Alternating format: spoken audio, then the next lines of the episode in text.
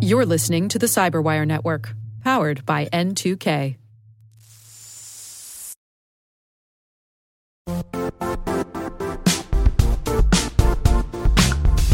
The IT world used to be simpler. You only had to secure and manage environments that you controlled. Then came new technologies and new ways to work. Now, employees, apps, and networks are everywhere. This means poor visibility, security gaps, and added risk. That's why Cloudflare created the first ever connectivity cloud. Visit cloudflare.com to protect your business everywhere you do business.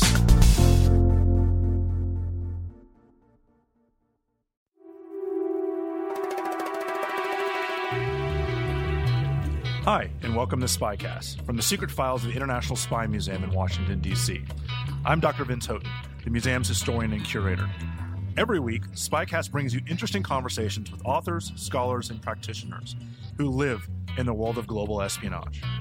If you have any questions, comments, or concerns about Spycast, or if you want to suggest someone who might be a good future guest, email us at spycast at spymuseum.org. That's spycast at spymuseum.org. Also, if you like what you hear, and even if you don't, please take a minute to review us on iTunes or whatever platform you might be listening. We're always looking for ways to make Spycast better, and you can help.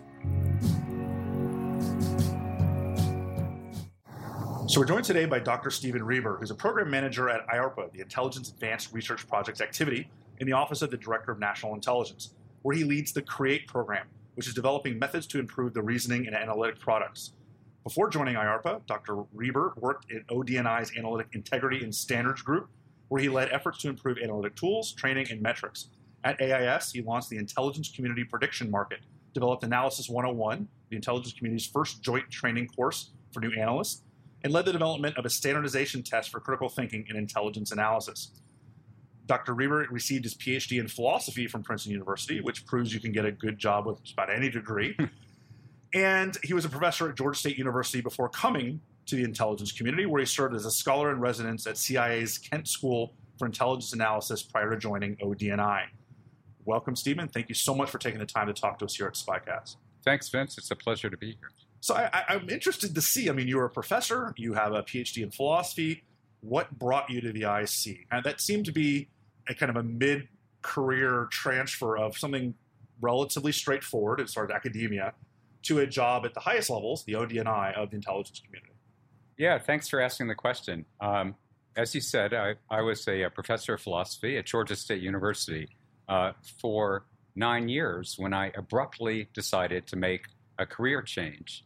And what led me to do that, although I was very happy teaching philosophy and I imagined that I would continue doing it until my retirement, uh, one day I changed my mind. And that day was as you might guess, uh, 9 11. Uh, I remember saying to a friend with whom I spoke that evening, uh, I think I'm going to join the CIA. So uh, that was my goal. Uh, it took some time because uh, the intelligence services, the intelligence agencies in this country don't generally seek out philosophers for employment. so I had to make a case for why they should hire me. My first job was as a visiting scholar, a scholar in residence at the Kent Center for Analytic Tradecraft, which is part of the was part of the Kent School of CIA. Uh, and there I uh, introduced uh, CIA analysts and IC intelligence community analysts more broadly to new analytic methods, new ways of thinking, uh, with the, the goal that I retain to this day of trying to improve analysis in intelligence. Was it analysis is not new? I mean, analysis of intelligence information has been going on for centuries. Mm-hmm. Uh, and, and basically, we've been doing it the same way that whole time. I think that the, the misperception of the public about analysts is that they kind of just smart people that think around and mm. sit around and think about stuff and try to figure out what it all means. I mean, certainly that is what it is in the most basic sense. But how how have you come in and kind of rocked the boat? How how have analytic arguments been basically the same since the formation of the CIA? Why, why do we need to do something and change them? Yeah, that's a great question. Sort of a two part question. Uh, why uh, is change needed, and what changes have been effected? Uh, so, on the first part, why is change needed? Uh, I think we a good illustration actually is a recent major intelligence failure, uh, which was uh, the Iraq weapons of mass destruction estimate that the intelligence community made in 2002. Uh, the commission that was established to look into this intelligence failure uh, said that it was primarily a failure of analysis, that it wasn't so much a, uh, an inability to acquire the information, collection as we call it in intelligence, but rather putting together the implications of the information that was collected. Uh, so, a quote from the uh, WMD Commission, Weapons of Mass Destruction uh, Commission, is that uh, the intelligence community uh, reached the mistaken conclusions that it did about particularly Iraq's uh, alleged nuclear weapons program because of, quote, it was trying to fit the evidence to the prevailing assumptions. Now, in making that accusation, that criticism, uh, I'm sure that the WMD Commission was not presuming that the IC is unique in this respect. Right. Cognitive psychologists for the last 30 or 40 years have been finding ways in which human beings, including highly educated, highly sophisticated human beings, tend to make systematic errors in reasoning. So reasoning can be improved, and the WMD uh, failure uh, is evidence that it needs to be improved. Well, hasn't understanding cognitive biases been foundational to intelligence analysis going back decades? I mean, we know we mirror image as human beings. We know we have confirmation bias as human beings. We know we anchor. All these different cognitive biases that analysts are aware of, and haven't they haven't then been, haven't they been taught Jesus for decades how to get around those, how to uh, identify those and make them to where they don't affect their work? That's a great question, and the and the short answer is yes. Analysts at many of the agencies are taught about the uh, the scientific evidence on cognitive biases and how we need to try to combat them, you know, internally. They're also given uh, structured analytic techniques, methods, and tools to help the analyst um, counter the biases. There are a couple of problems with that um, widely practiced prescription. One is that many of the techniques, though uh, widely taught and widely endorsed by the intelligence agencies and, and others, have very little evidence of their effectiveness. A National Academy of Sciences study found that a few years ago, that there are uh, many techniques that are recommended to help counter cognitive biases, to help improve thinking, but the research basis under them is very thin. So that's one problem. A second problem, and I discovered this firsthand in the intelligence community in trying to get structured analytic methods taught and used. And uh, the the bottom line is it's pretty easy to teach them.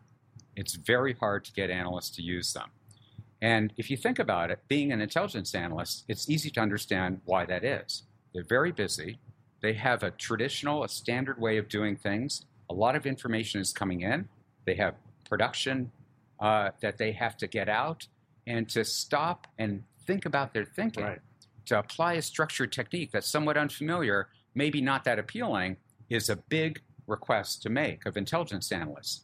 So, getting it back to create, one thing that we said at the very beginning when we announced the uh, request for proposals for the CREATE program at IARPA is that we want not just analytic tools that will improve thinking, but what might be even harder, a greater challenge is analytic tools that intelligence analysts will willingly use. Right. It doesn't do any good if you make some amazing tool that no one is going to adopt because it's too hard or too difficult or it's too different from what they're used to doing. Right.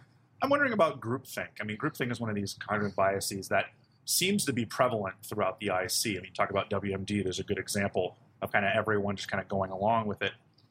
How have earlier ways of doing analysis really emphasized the problem about consensus and about the ability to go against the consensus of the group. So that seemed to be a problem that that's almost unsolvable, or at least kind of, you know, on face value, it mm-hmm. seems to be an unsolvable problem. Yeah, let me say something about that. So the term groupthink uh, was invented by or coined by Irving Janis, uh, and it, it has a very specific and a broader application. So in the very specific meaning, groupthink is this tendency that small groups have to coalesce, coalesce on a certain view and discourage dissent.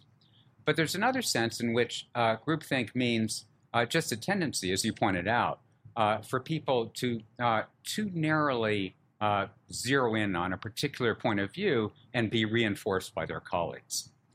The intelligence community um, uh, seeks, in its traditional methods, to combat the latter form of groupthink by encouraging, when it produces national intelligence estimates, NIEs as they're known, dissenting agencies to write a response uh, outlining the reason they don't agree with the majority uh, position. So there are ways that the intelligence community currently uses to try to counter groupthink. There's, there are new ways, too, that uh, have been introduced recently. One of them, if you don't mind, I'll say something about the intelligence community prediction market. Uh, so some of some of your listeners may be familiar with prediction markets generally because they've become fairly widespread uh, in the last decade or so. A prediction market basically is a way to bet on future events, future possible events. So, if one of the questions on the market is, will these two countries go to war by the end of the year, two specific countries, and you think the answer is yes, you can drive the price up, you know, like the stock market value. And if you're right, you win points or money uh, on the outcome of the event. And then you get more to play with, to bet with later. A few years ago, the intelligence community introduced an internal prediction market for use by any of its um, analysts and, and other officers. It's widely used uh, by the intelligence community. I should mention that there's no money involved, no cash payments. We're not in violation of any ga- anti-gambling laws. Yeah, people out there going, the deep state is betting on this. uh, and what I want to I want to bring it back to your uh, question about groupthink, because um, prediction markets work on an interesting and somewhat counterintuitive principle known as the wisdom of crowds. And the idea is that if you take a lot of people's estimates, especially on a quantitative question, like when will something happen, and you average them, the average is often more accurate than just about any of the individual guesses or estimates. It's that finding is somewhat counterintuitive to us Americans because we tend to think of average as not very good. Right. Wisdom of crowds says no, average can actually be better. So the prediction market uses, makes use of the wisdom of crowds principle.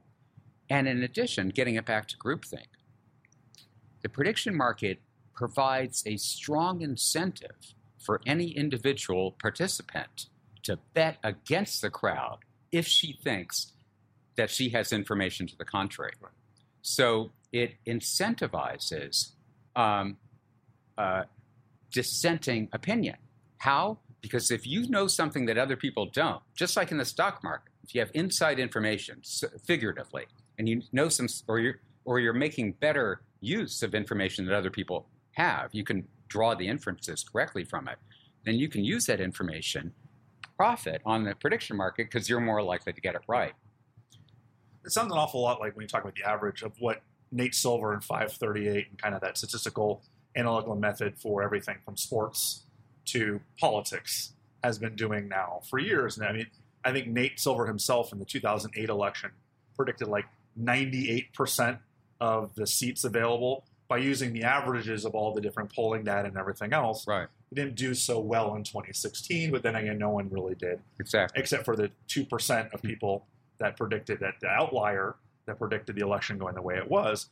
Um, so, it, how much for the, the listener out there who may know kind of the sports advanced analytic world or the election analytic worlds we do in Washington, D.C., a lot of people are paying attention mm-hmm. to that. How similar are these things? Uh, sorry, you mean the internal and the external prediction markets? Well, more about like how how people are doing predictions based on you know whether one team is going to beat another team or, or one candidate is going to beat another candidate. I mean, the day of the 2016 presidential election, New York Times with Nate Silver working with them had Hillary Clinton winning by like 96 percent hmm, chance yeah. she was going to win, and that was an aggregate right. of polling data, an average of polling data from around the country are these kind of things doing the same thing mm-hmm. as what you've been talking about? Yeah. So we've actually collected data on the accuracy of the IC prediction market, and the, uh, the brief answer is that it's done pretty darn well. Not not a great deal more accurate than traditional analytic forecasts,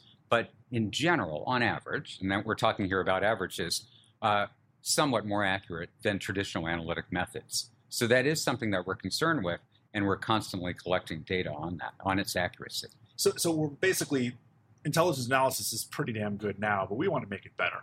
That's yes, exactly. So let me ask you about an earlier program that kind of predates this, the CREATE program. That's IARPA's aggregate aggregative con- contingent estimation. Why's it got to be so hard? ACE. ACE, uh, the research programs. We, we, we know a little bit about this, the Good Judgment Project Mhm. um, out of the University of Pennsylvania, uh, where uh, an ex- to me an extraordinary outcome of comparing some of the best analysts in the world versus crowdsourced analysts, and they beat the pants off of the people who were considered kind of professional analysts.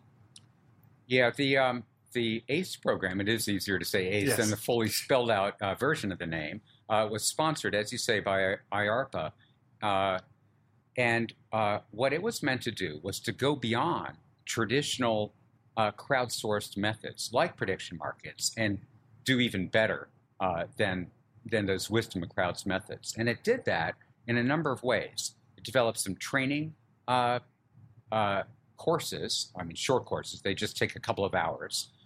Uh, it uh, found that if you weight the judgments, giving more credit to people who've been accurate in the past, you can increase the overall aggregate accuracy. Uh, and the third thing that it did, which was a surprise to the researchers as well as to IARPA, was it found, um, as is um, illustrated by the name of the book that Philip Tetlock wrote on the basis of this, super forecasting, it found that some people have unusual skill at forecasting accurately. That is to say, they may not be subject matter experts, but rather they, they're very good at making accurate forecasts across a, a range of topics. So that was an interesting surprise that the ACE program yielded. Well, even even more, you talk about some people. We're not talking about seasoned CIA analysts. We're talking about someone out in Montana, or someone that's not an average yokel, but somebody with you know high levels of intelligence, Right. but someone that does not have a job working for the intelligence community. Right. Yeah. Now, uh, it's widely believed, uh, and I want to uh, correct this a little bit. It's widely believed that the uh, that the ACE program showed that ordinary people are more, can act sorry can forecast more accurately than intelligence analysts. Yeah, I'm glad you're bringing this up. So good. Right. So, in a way, that's true, and in a way, it isn't. What that simple statement overlooks is that the ordinary people in the ACE program had the benefit of some of the interven- interventions that ACE was developing. Like I mentioned, the training, the weighting, uh, uh, you know, the higher weighting uh, to certain forecasts uh, of people who've been accurate in the past. So it isn't exactly a level playing field Right. between the two. Right. It's not just some guy thinking about stuff like, why do we need analysts at CIA if Bob in Minnesota can do this? There's a lot more to it than that. Yeah, and So- we're, if I may say one more thing about ACE. Uh, currently, as a result of the uh, ACE program and, and the uh, the insights that it yielded, uh, we're incorporating some of the findings into the IC prediction market, and that's really the goal of all this research that IARPA does. Uh, we develop things often in the unclassified world using volunteers if it involves you know human subjects, uh, and we want to take the things that work. Not everything does at IARPA and incorporate them into IC intelligence community practices. And we're doing that with ACE. Well, so how is Create building upon what, what you've done in the past? Uh, in a way, Create is different. so Create is new in a way. Uh, let's see if I, I could state it this way that Create is trying to do for analytic reasoning what ACE and prediction markets did for forecasting.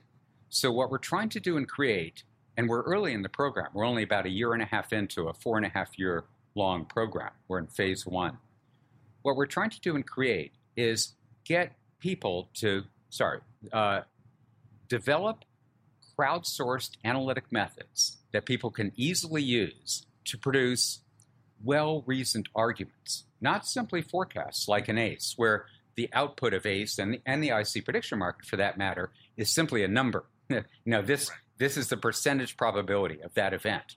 In Create, in a way, it's more ambitious because Create is trying to develop methods to help analysts produce the analytic product, the report that comes out of their uh, thinking and all of their analysis. So it's really, it has a broader aim uh, than the ACE program. Well, because a lot of people look at collection and analysis as the, kind of the two key parts of intelligence work, but unless you can convey what you've analyzed, the kind of the final product to a policymaker or to someone who's making decisions, then it doesn't matter how good your collection is. It doesn't matter how good your analysts are.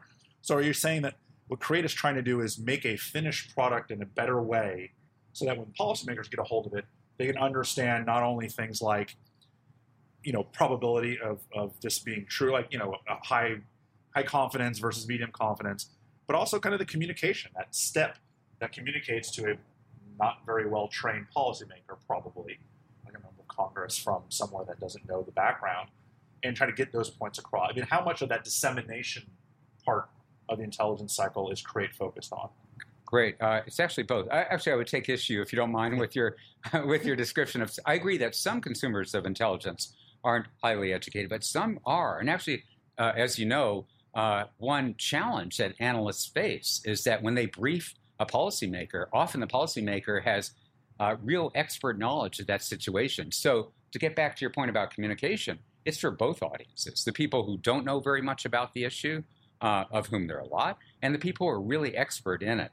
So, in answer to your question, Create is trying to improve the communication of the reasoning, but that's real. That's not its primary goal. That's important, but the primary goal of Create is to help analysts reason better, think more clearly, more accurately, gain more insight about the issue itself, so that then what, whatever product that they write will be informed by that good thinking. Well, how does this concept of crowd wisdom and kind of division of labor and, and allowing these different groups of analysts to contribute information, how does that lead to an individual thinking better? Good. Uh, yeah, let me talk about that for a minute. Uh, so, and I should say, I should preface this by saying, uh, in, you know, uh, applying good scientific uh, method here, that these are our hypotheses. We're not sure that this will work, and that's what IARPA does, is to test things. So you asked, how could crowdsourcing help lead to better thinking, better reasoning? There are a couple of ways that seem uh, intuitively plausible. One is that, um, as we all know, it's very helpful to talk with somebody who takes a different point of view from ours. Doesn't And- happen too often anymore. Yeah. yes. Yeah, I think I think you're right. Uh, that polarization, political polarization, uh, reduces the people's ability to, uh, you know, to engage in those conversations with with people who disagree. But it still happens sometimes, and we know from experience that you learn a lot. That I know that if I talked, say, going back to my graduate student days with my PhD advisor, and I asserted something in my draft, he would point out exactly wh- where I was wrong, and that was the best information that I could get. Wrong meaning that my thinking wasn't that clear about it. So that's one way. Um, a second way that crowds that crowds larger than just interactions, say with a couple of people, might help is that uh, the Create tool, whatever comes out of Create, uh, should enable the analysts, including analysts at different agencies, to divide the labor, so that an analyst at NGA who has a particular insight might add something to the product that they're all jointly working on. An analyst at NSA uh, might counter that and might raise uh, another point on a related topic. Uh, finally, sorry, uh, go I was saying, so it really looks like it's trying to break down the silos between these agencies. Hey, And, and that's interesting to me because the big criticism of the ODNI, I mean, there's several, but one of the big ones is that it hasn't broken down those silos as well as it was intended to do back when it was created, the, the IRTPA or what in 2004. right. The idea of this interagency cooperation at that level has not really been realized yet. This sounds like that's trying to shatter, at least on the analytical side, the kind of individual silos of these agencies. Yeah, I would put it in a, a slightly more measured terms uh, because uh, because I agree, I agree with the basic point that Create is trying to produce uh, methods that analysts across the 16 agencies can effectively use uh, to work together to produce a product. However, uh, it's it's no part of it's not part of Create's aim to displace traditional ways of doing analysis. Again, the analogy is the IC prediction market. And it actually serves that function because analysts across the agencies make forecasts, they post comments, they disagree with one another. So it's a very nice, in a way, grassroots effort uh, to enable the mission of the ODNI, which is integrating the intelligence community. But uh, analysts still make forecasts in the traditional way, and the ICPM um, certainly doesn't threaten that. Similarly, the methods that come out of Create, if they enable, as I hope they will, analysts to cooperate on producing an analytic product online, jointly, in a crowdsourced way, that should live side by side with the traditional way of doing analysis. We'll be right back after this.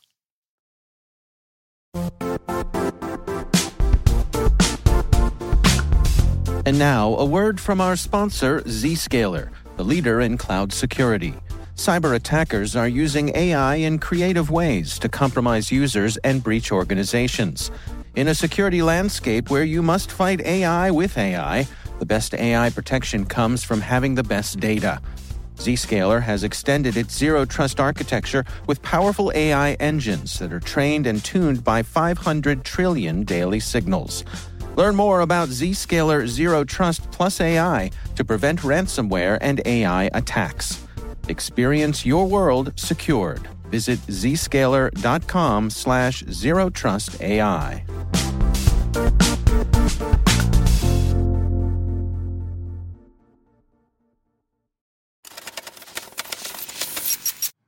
Are you expecting, or have you seen, since it's been going on for a year, are you expecting that not just kind of the final product of analysis is being challenged, but even like the underlying assumptions? Is this something where you might post something and let, us use the model you said with NGA versus NSA, where the NSA guy might come with his own information, but also might go after the underlying assumptions and say, I think you've got too far on bad assumptions. Is that kind of allowing these interagency analysts to kind of challenge each other at a fundament, funda- fundamental level? Absolutely. That is exactly, yeah, one purpose that I hope, and I, I have to keep saying hope because nothing has right. been uh, tested coming out of Create. We're about to do that. But that's one of the things that I hope comes out of it. Uh, I can give you an example, actually, right. going back to the uh, Iraq WMD case and the nuclear weapons. So um, at the time, and again, this all is in the WMD Commission report, uh, at the time, uh, the, um, the intelligence community in 2002 realized that there were two hypotheses about uh, the aluminum tubes, if, if, people remember that. One key piece of evidence and, uh, that the IC used to make its judgment that Iraq was reconstituting uh, its nuclear weapons program was these high strength aluminum tubes that it was trying to procure. Intelligence community knew, th- knew this. There were two hypotheses. The IC recognized this. One was what were the tubes for? They were for nuclear centrifuges. That was one. The other was they were for conventional rockets, nothing to do with the nuclear weapons program. The WMD Commission says that IC was absolutely wrong in its judgment about rockets because the intelligence community judged that these aluminum tubes that Iraq was trying to get were not suitable for conventional rockets. And of course, that led the IC to support its judgment that they were for nuclear purposes here's a key. Here's something that um, you can imagine a, a create user doing with the tool that comes out of create. They're looking at the intelligence community is looking at that question: Are these aluminum tubes suitable for conventional rockets? Had that question been asked explicitly, then some analyst in one of the agencies might have said, wait a second, let's look at that. Have any other countries used this special high strength aluminum for conventional rockets?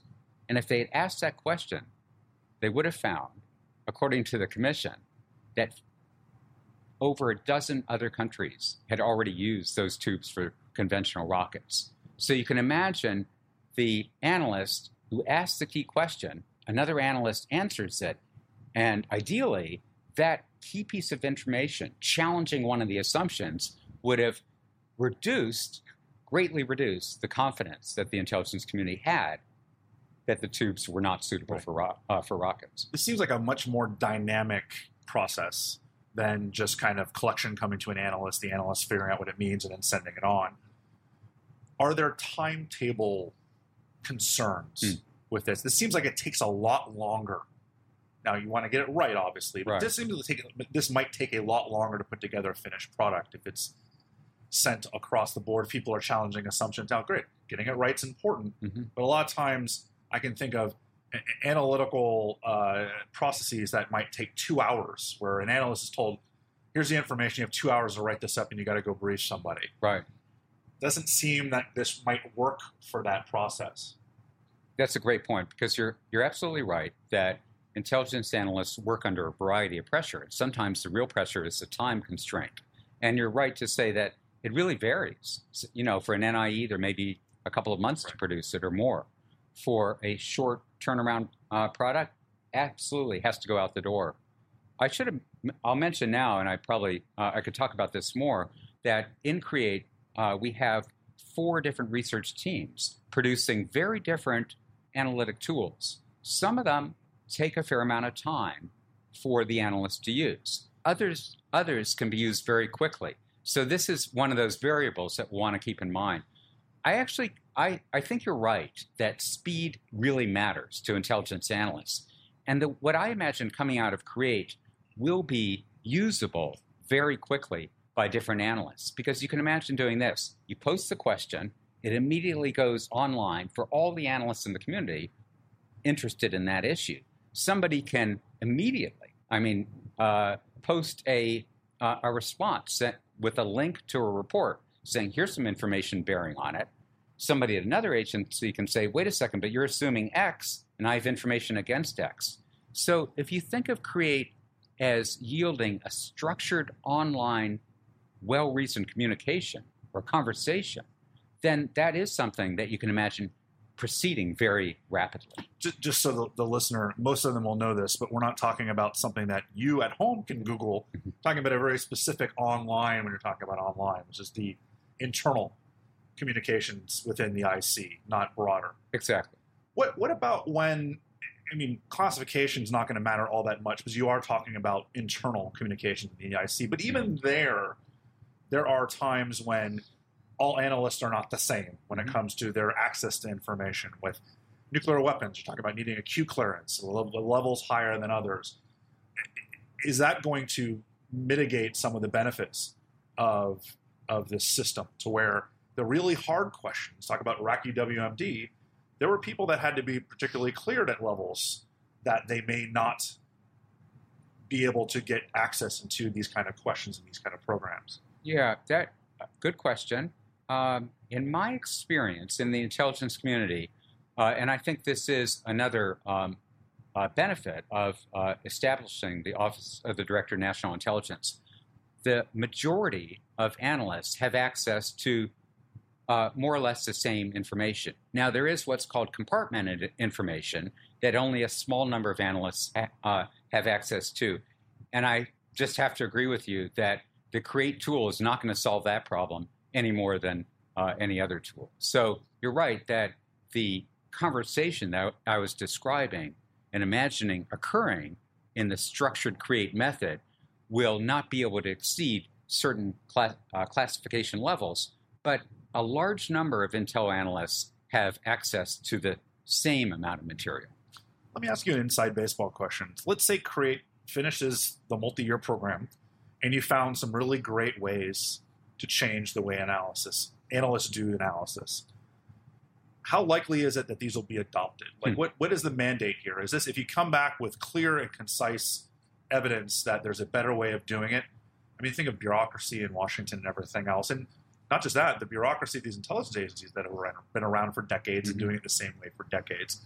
How quickly does this behemoth move, Mhm. and how likely is it that if these are, are if there are very good results from this, that we'll actually see some changes? Uh, I That may be an unfair question. No, no, I'm it's, sorry. it's an excellent question because, as I mentioned earlier, uh, I, you know, I, I came to the intelligence, intelligence community not with the idea of uh, managing scientific research, but with the goal of improving actual practices, and that's true of uh, of IARPA generally. We're not just interested in research for its own sake. We want to see the practices get adopted and get used. So it's an excellent question, and it really matters. Uh, I think that the IC prediction market that I was describing earlier serves as a model uh, for how create tools might get used. It's not the only model. uh, but it's a, I guess you might call it a um, uh, sort of democratic process as opposed to top down. It's a bottom up method where we made the IC prediction market software available. Any analyst anywhere can use it, and they do because they find it interesting and engaging and they follow it. Something similar might happen with Create. And I actually think that that's more likely than, as you said, um, there being a mandate by an agency or across all agencies to demand that in- Intel analysts use the method.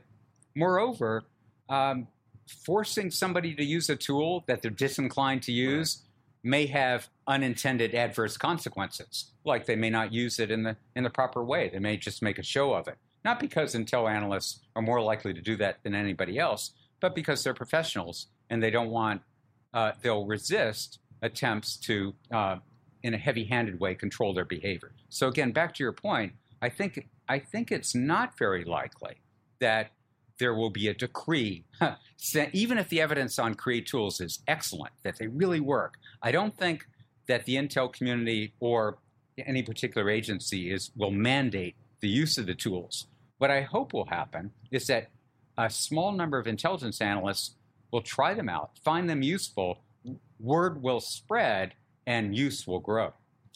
Let me let me ask a question. Your your sister agency, I guess, for lack of a better term, DARPA, mm-hmm. has been around a lot longer than you have. But there's been a lot of trickle down DARPA projects into the civilian world. You know, talking about everything from the internet to GPS and and all the materials engineering and everything else. This sounds like something that would be very useful within the civilian world.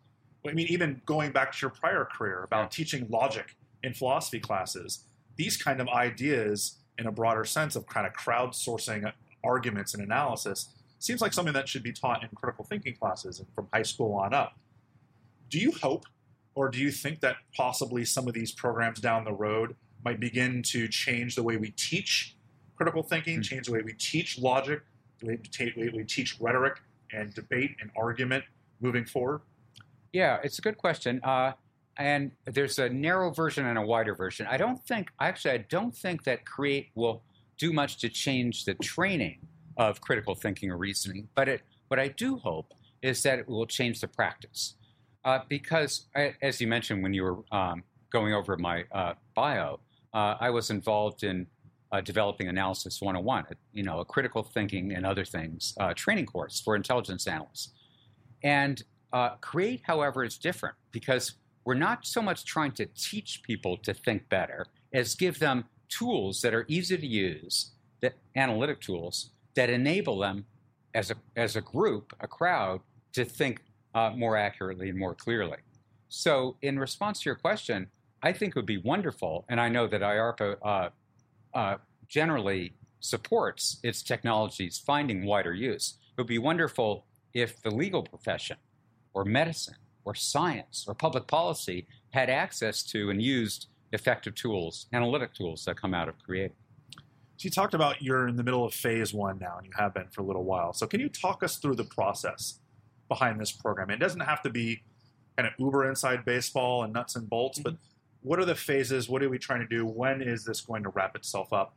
And how does the public out there, if they're listening, follow along with this this process? This is this is something you can find on the IARPA website. This is not highly classified. Right. This is something that can be followed by the average person out there. Yeah, happy to talk about that. Uh, so, uh, first, uh, where we are in the process, we're uh, coming towards the end of phase one, and we have four, uh, just to give you some of the IARPA jargon here, in case I fall into it uh, unexpectedly. We have and DARPA uses this as well. Performer teams are the research teams that actually conduct the research and develop the tools. And then we have what's called a test and evaluation team, T and E, that uh, that independently assesses their effectiveness, the effectiveness of the tools. So we have four performer teams at uh, in Create. They actually are all universities, uh, though IARPA often sponsors research by companies as well. I'll name them. Uh, they're uh, one of them is local, George Mason University. The second is Syracuse University and two are actually based in Australia University of Melbourne and Monash University. Each one, as I mentioned, of these research or performer teams is pursuing its own approach, developing an analytic tool that we're about to start testing So we're in the process now of recruiting people from the public. All you need is fluent, you need to be able to speak English fluently, be at least 18 years of age, and have at least some college, and be willing to put into the time to test the tools. So we're going to give people and create phase one fictional problems where we kind of control all the information that's out there.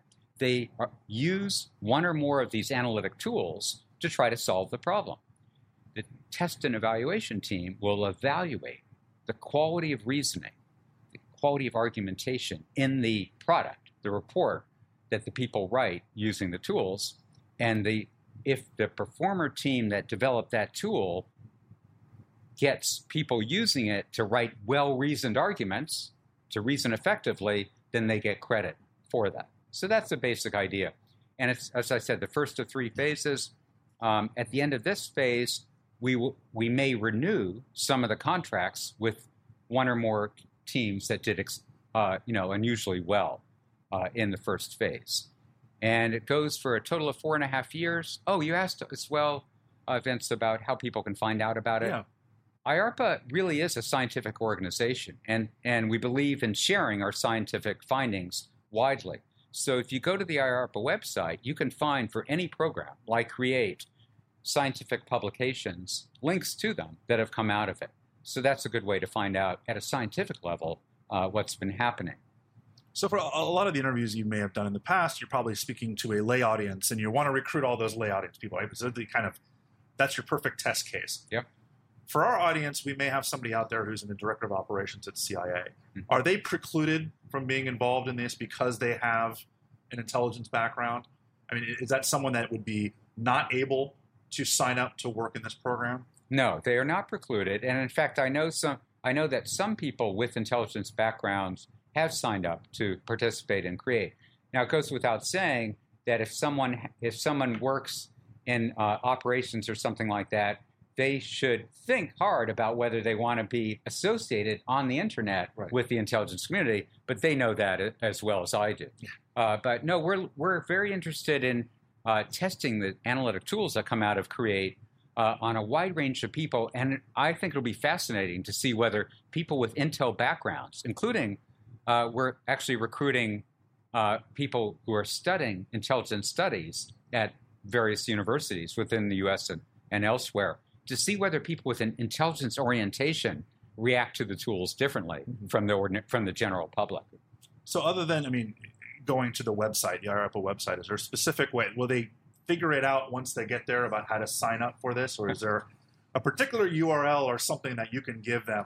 So Thank they you for asking. We're, I'll let you know that when we do the blurb for this, when this post, we'll actually have this URL in the the written part of this. But for people that are driving or anything else and they want to hear it, can you can you lay it out for us? Yep, the URL uh, to find out about the uh, program and how to test some of these analytic tools is join.createbetterreasoning.com. That's join.createbetterreasoning, all one word, dot com. Let me let me go broader than that. I, that people will, will have that to where you can hear it because people might be thinking, all right, this sounds cool, but I don't have a lot of time right now. But there are all sorts of you can kind of give a writ large advertisement for your other program managers out there. But there are programs like this all the time, not necessarily crowdsourced stuff, Mhm. but things that IARPA is doing that may involve the public. So even if someone doesn't think they have the time, like they're writing a dissertation, they may not have the time to do this right now.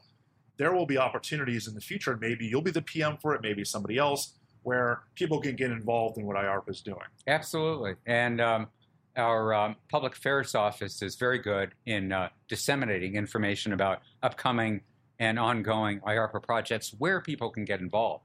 You're right. So I hadn't really thought about it that way. But from the point of view of uh, a listener who's not part of the intelligence community and not a scientist, there are two things that you might be interested in. That uh, one is just what is IARPA doing? What's it coming up with? What's what is it learning? And the second is how can I get involved? And so, yeah, if you go to our website, you'll see uh, ways beyond Create uh, that people can volunteer for.